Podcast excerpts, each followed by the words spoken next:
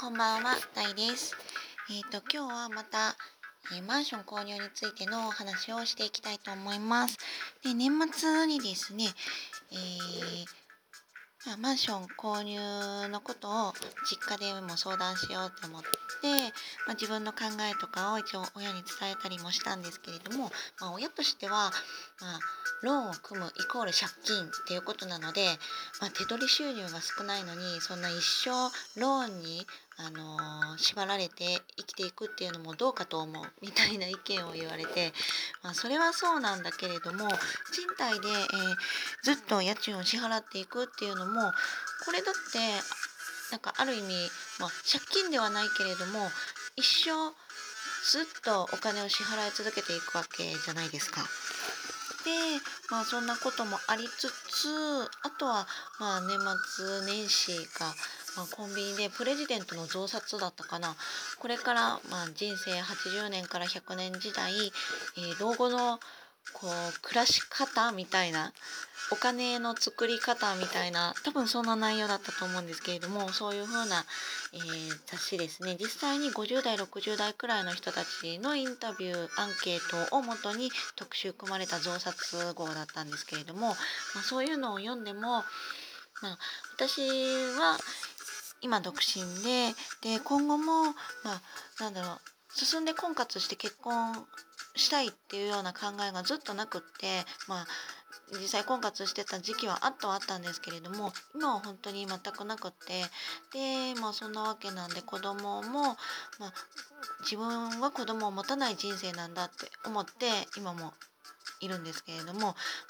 よくよく、一人で生活していくにあたって、マンション購入そんなに焦らないで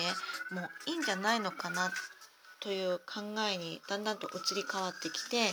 でこれからオリンピックとか、あと大阪万博なんかもあるので、関西の地価もどんどん上がっていくだろうし、そういう大きな国としてのイベントごとが終わって一段落して、自分も40代後半50代とかになって、人生の残り時間が、少なくなってからマンション購入っていうのを考えてもいいんじゃないかなっていう考えに最近はなってきました。で、マンションも新築、やっぱり新築がいいよって言っていろんなところを見て回り始めたんですけれども、人生残り少なくなったんだったら別に築年数が30年40年まで行ってないような中古物件でもいいんじゃないかっていうような考えになっています。で、そうなってくると今度は、ゆっくり考えるにあたっても、お金がないと仕方がない。だから自分の、お金の作り方を今は考えた方がいいんじゃないかっていうふうに思い始めました。というわけで今日もSUMOで紹介していただいたファイナンシャルプランナーさんとの、相談時間が今月もありまして、なぜか先月から月1ペースでこの相談時間が設けられるようになったんですけれども、これ無料で相談を受けてもらってます、なぜか。で、ですね、そのファイナンシャルプランナーさんのお話とかをしていて、今日は保険の見直しについてお話をいただきました。で、保険と、あとは貯蓄と投資ですね。で、私は今普通積み立て、ネット銀行での積み立て、それから、保険会社で入った個人年金、これは、55歳まで積み立てをしなくちゃいけなくて、その後5年間寝かせて、からの、支払いが受けられるもの、それから金の積み立て投資ですね。これも本当にここ数年プラチナとかいろいろ続けてきてて、で結局お金がなくなった、崩そうって言って崩して、また一からやり直しっていうのの3回目なんですけれども、これを月3000円ペースでやってるのと、あとは共済保険と、